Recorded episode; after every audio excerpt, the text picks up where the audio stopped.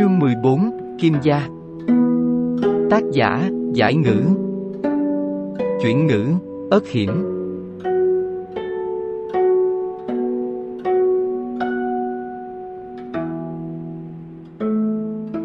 Đợi các nàng đi xa rồi, Lăng Nhã mới đứng dậy, vừa nhìn lên đã thấy mặt Ngọc thẳng lưng quỳ gối ở đó, Lăng Nhã than nhẹ, có chút đau lòng nói.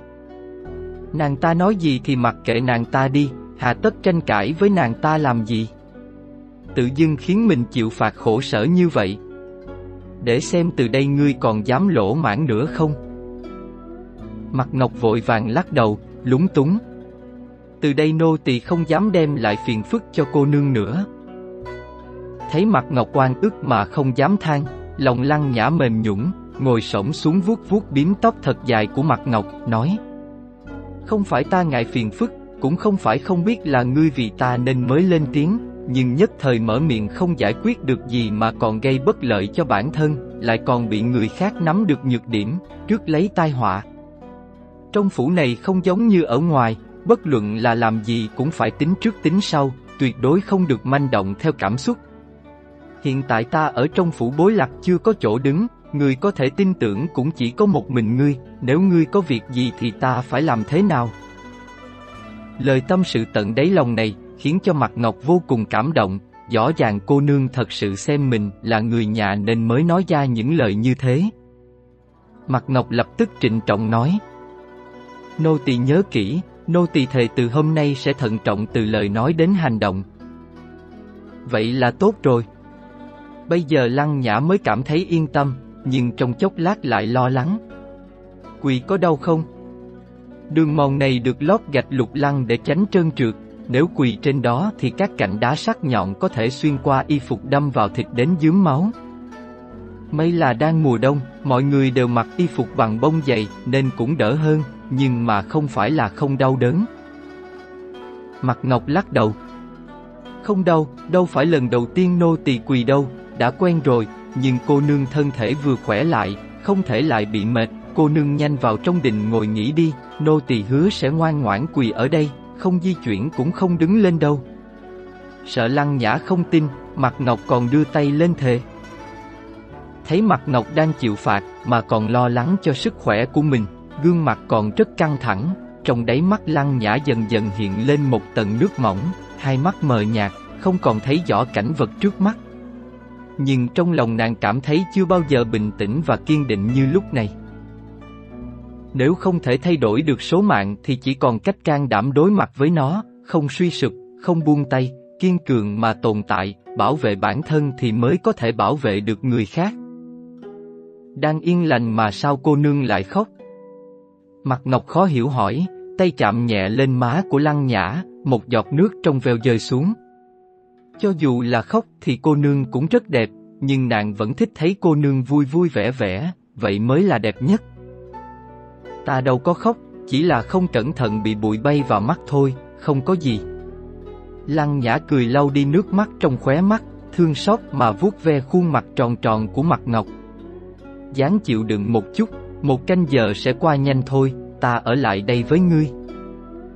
Lăng Nhã không dám cho mặt Ngọc đứng lên, nếu lỡ bị người nào nhìn thấy, truyền tới tai Lý Phúc Tấn thì mặt Ngọc sẽ bị nói là không tuân theo quản giáo, ngày tháng sau này càng khổ hơn.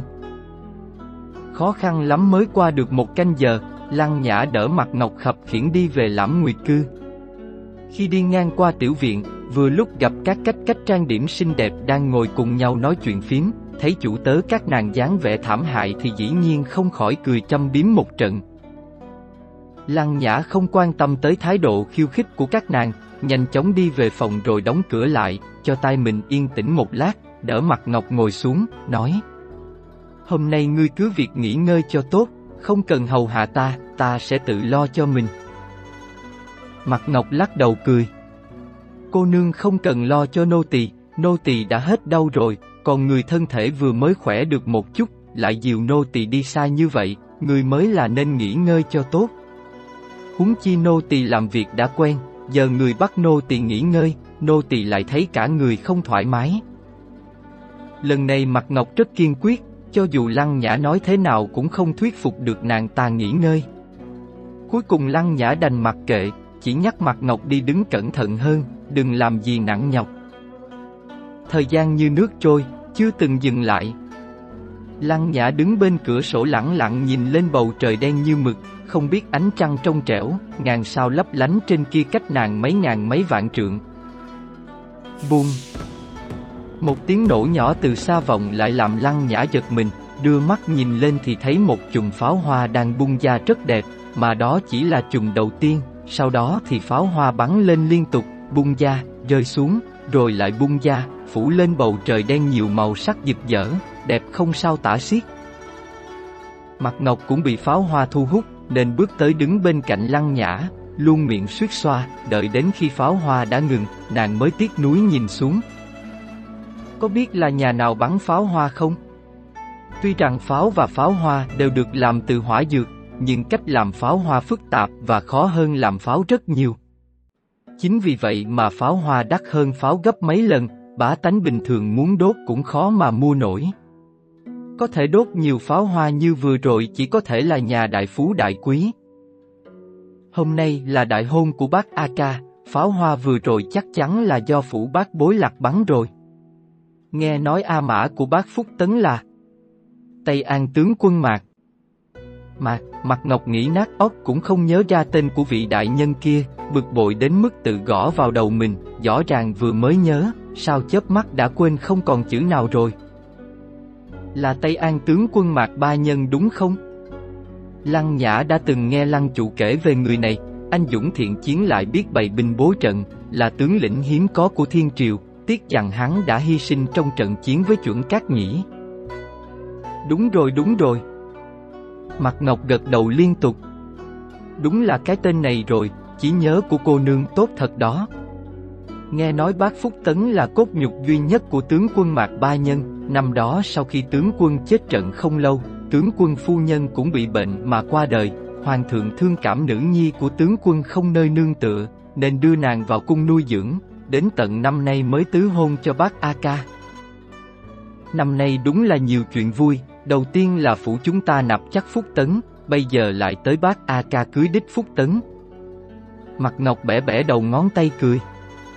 Chỉ còn 7 ngày nữa là tới năm mới, đến lúc đó sẽ rất náo nhiệt, A Mã ta sẽ làm thịt con heo nuôi từ đầu năm, còn Ngạch Nương sẽ chuẩn bị y phục mới cho cả nhà. Mặt Ngọc càng nói thì giọng càng nhỏ lại, vì nàng bỗng nhớ ra hiện giờ không phải đang ở nhà.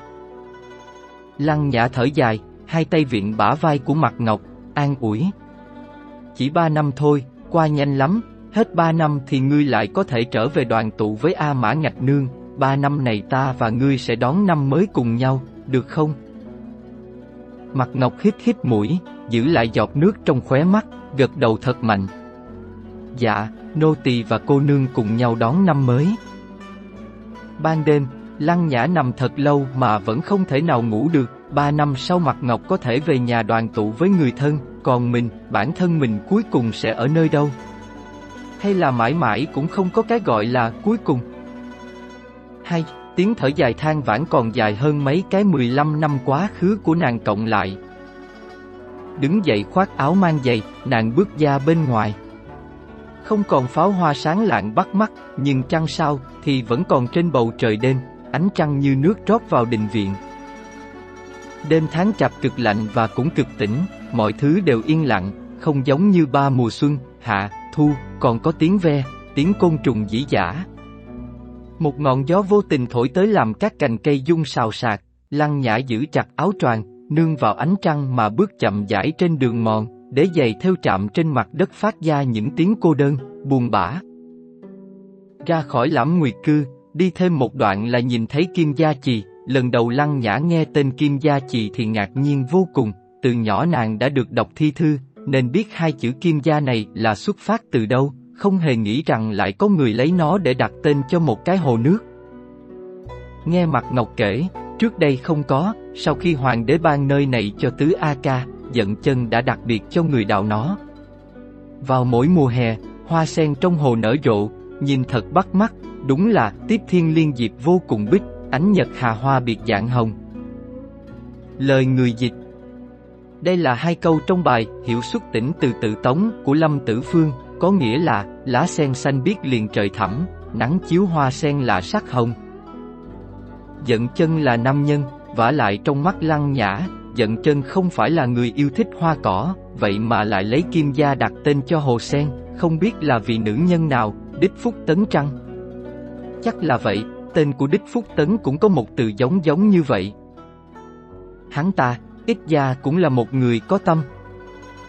Tự dưng, cách nhìn của nàng dành cho giận chân trở nên mâu thuẫn rất nhiều. Lăng nhã bước vài bước đến bên cạnh hồ sen, hiện tại không phải mùa sen nở, nên chỉ có thể nhìn thấy một hồ nước phẳng lặng, hai bên bờ có treo vài cái đèn lồng lưa thưa. Kim gia thương thương, bạch lộ vi sương. Sở vị y nhân, tại thủy nhất phương. Tố hồi tùng chi, đạo trở thả trường, tố du tùng chi, uyển tại thủy trung ương.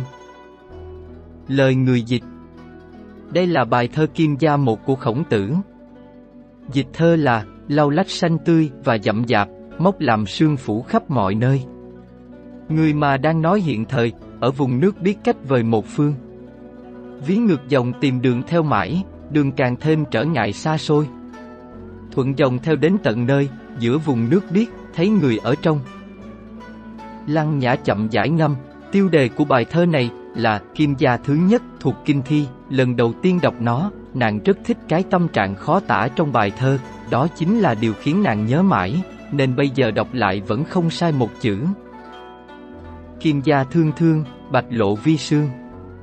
Sở vị y nhân, tại Thủy Nhất Phương. Tại Thủy Nhất Phương. vương năm được một nửa, Lăng Nhã trật nghe có giọng nói trầm thấp vang lên cách mình không xa, hình như là giọng của một nam nhân. Lăng Nhã chợt nảy mình, khuya như vậy rồi sao còn có người?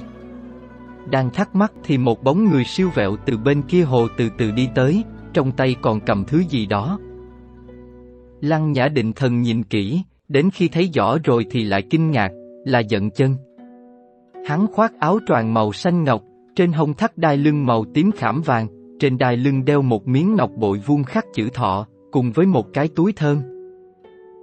Nhưng mọi thứ có vẻ không ổn, trên người giận chân toàn là mùi rượu, mặt mũi thì đỏ bừng, đã vậy trên tay còn cầm thêm một bầu rượu, bước đi siêu vẹo, không ngừng ngửa cổ đổ rượu vào trong miệng. Người chưa tới gần mà mùi rượu đã nồng nặc. Lăng nhã hơi nhíu mày, chịu đựng mùi rượu, nhúng người hành lễ. Thiếp thân gặp qua bối lạc gia. Là ngươi?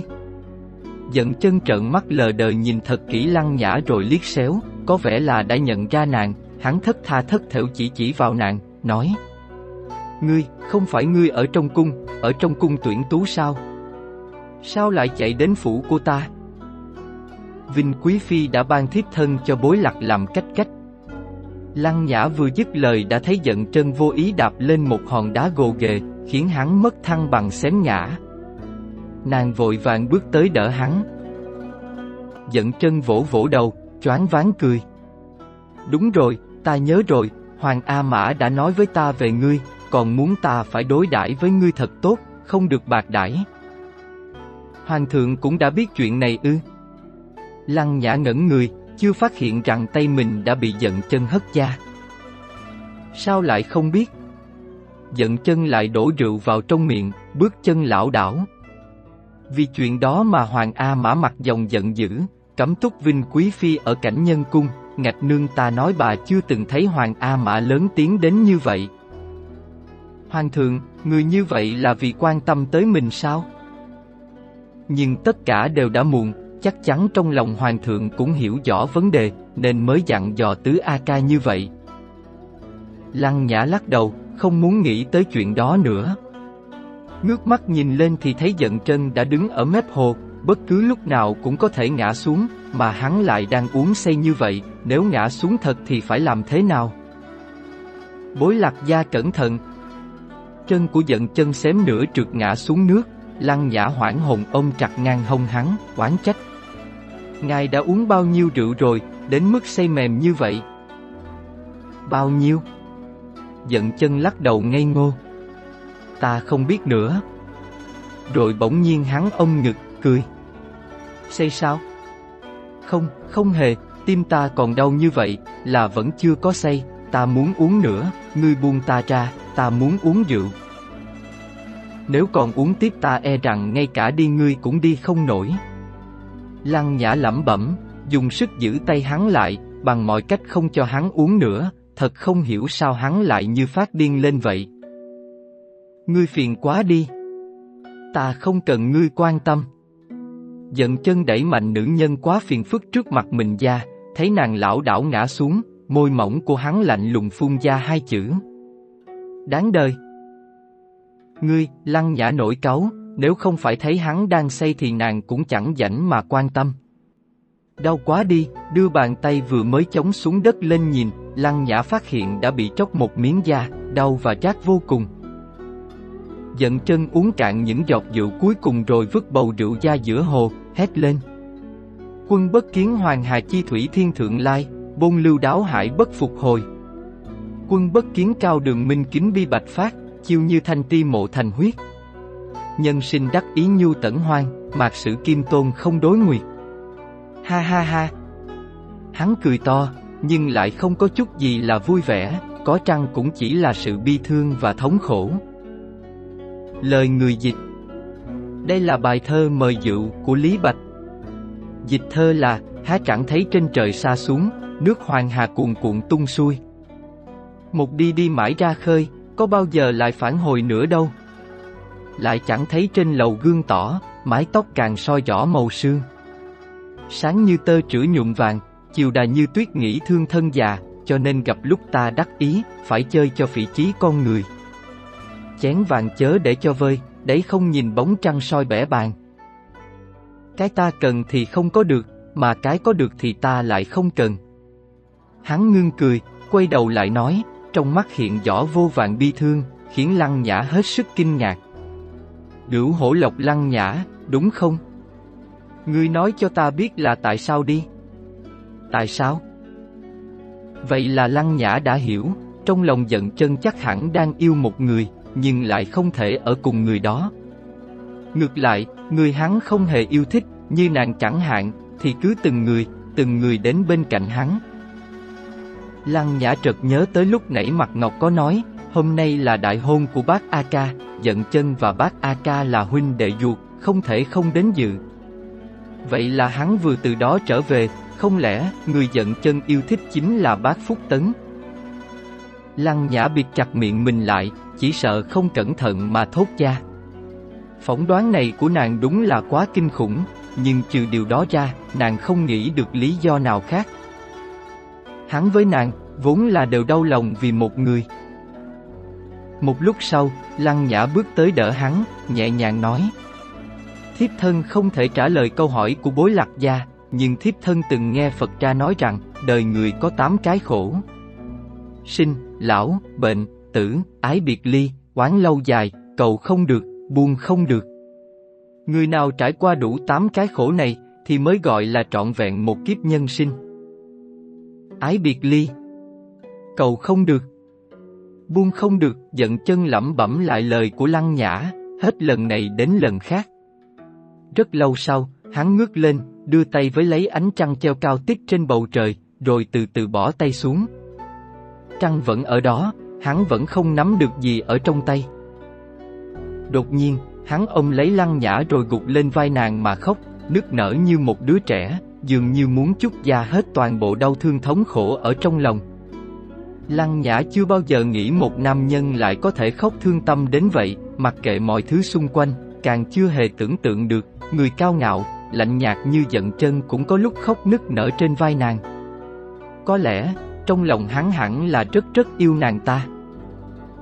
Vừa nghĩ như vậy, Lăng Nhã lại cảm thấy đau lòng, im lặng chẳng nói gì.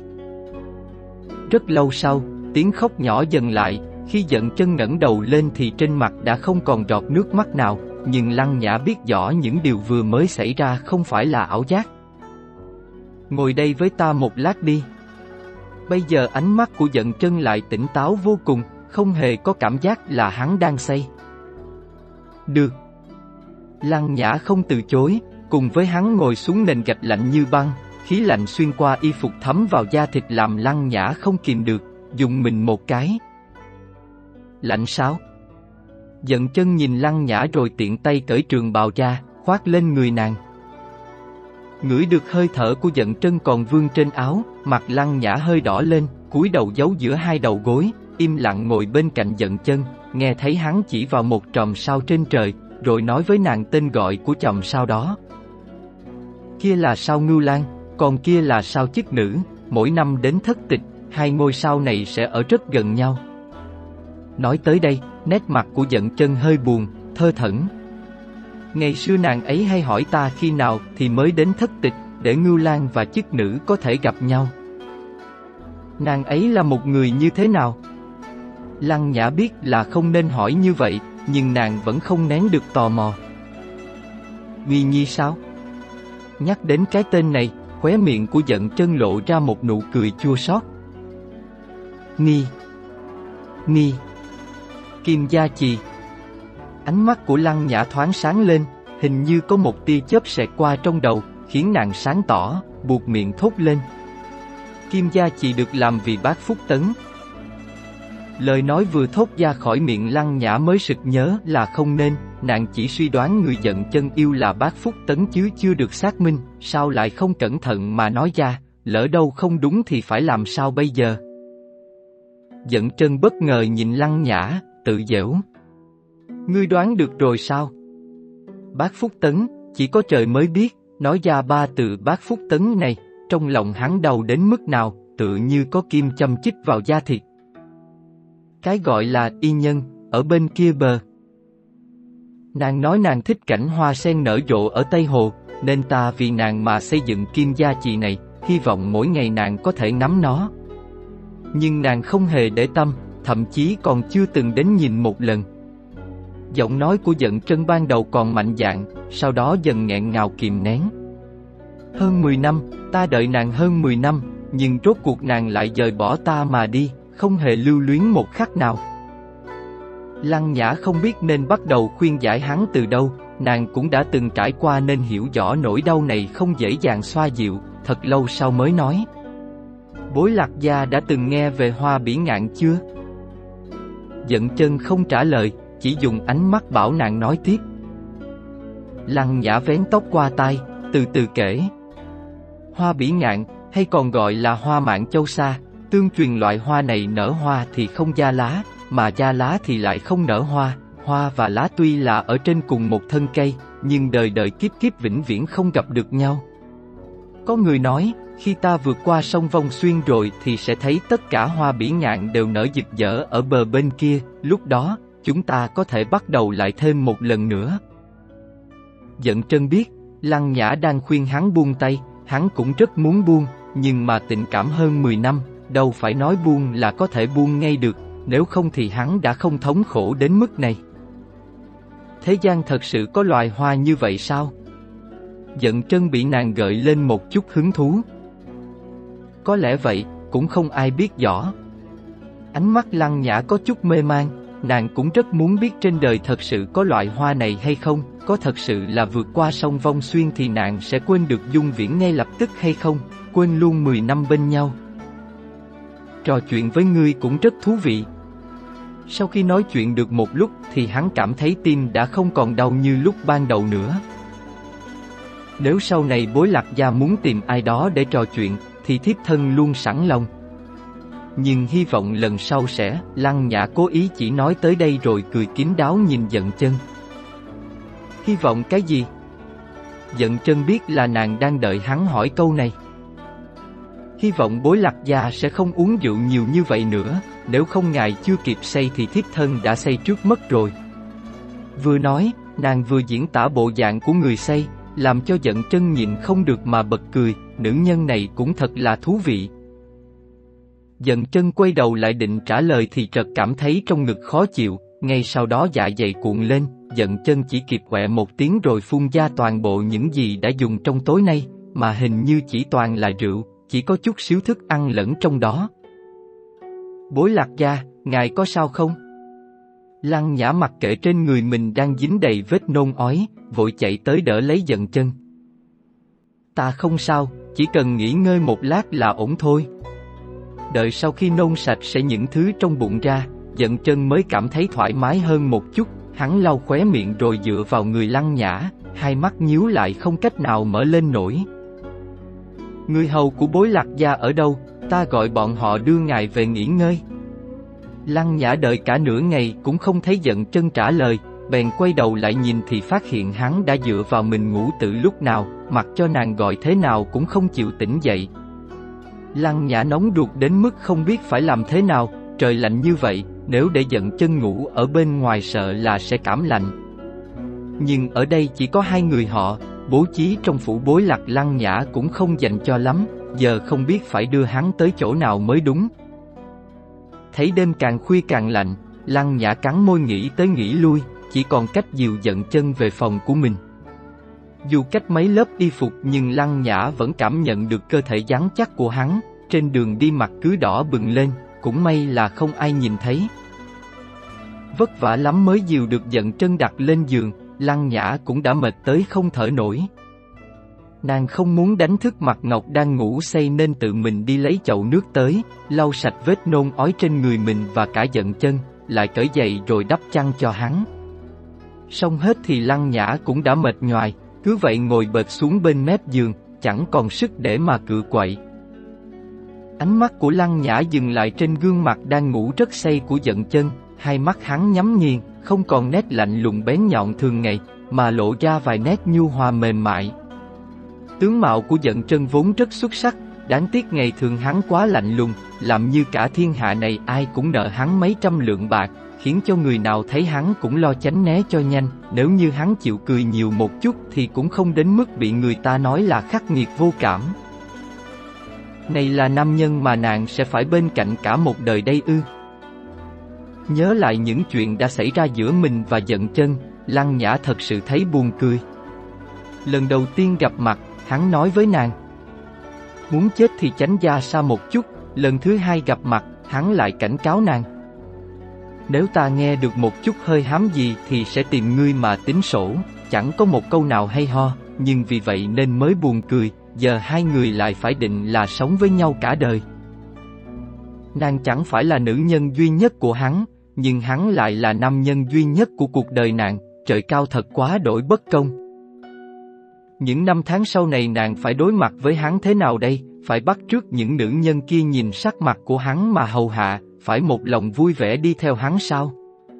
Lúc trước nàng từng nghĩ, cứ ở trong phủ bối lạc lặng lẽ sống hết quãng đời còn lại, không tranh sủng, không đoạt ái, nhưng chuyện xảy ra với mặt Ngọc hôm nay đã khiến nàng thông suốt một đạo lý, ta không phạm người thì người cũng sẽ phạm ta. Muốn vô sủng bình yên sống hết quãng đời còn lại ư? Cùng lắm chỉ là một giấc mộng mà thôi. Lùi một bước chưa chắc đã là trời cao biển rộng, mà có khi còn là rơi xuống vách núi khiến thịt nát xương tan. Quyền lực, chỉ có hai chữ này mới có thể đảm bảo không ai dám khinh thường nữ hổ lộc lăng nhã nàng, mà cái gọi là quyền lực này, tất cả đều phụ thuộc vào sự sủng ái của nam nhân đang nằm trước mặt nàng đây. Nghi, một chữ tự như nước như bờ lại khiến lòng người trỗi dậy như sông trào sóng dữ. Nghi nhi, đây là cái tên trôn giấu rất sâu trong đáy lòng của giận chân, cả kinh thành này chẳng ai ngờ rằng một người nổi danh là mặt lạnh A Ca lại si tình đến vậy. Giận chân ơi giận chân, rốt cuộc đâu mới là tính cách thật của ngươi, còn ta, ta nên dùng loại tâm tình nào để đối mặt với ngươi đây? Suy nghĩ miên man, lăng nhã cứ thế gục xuống cạnh giường mà ngủ thiếp đi.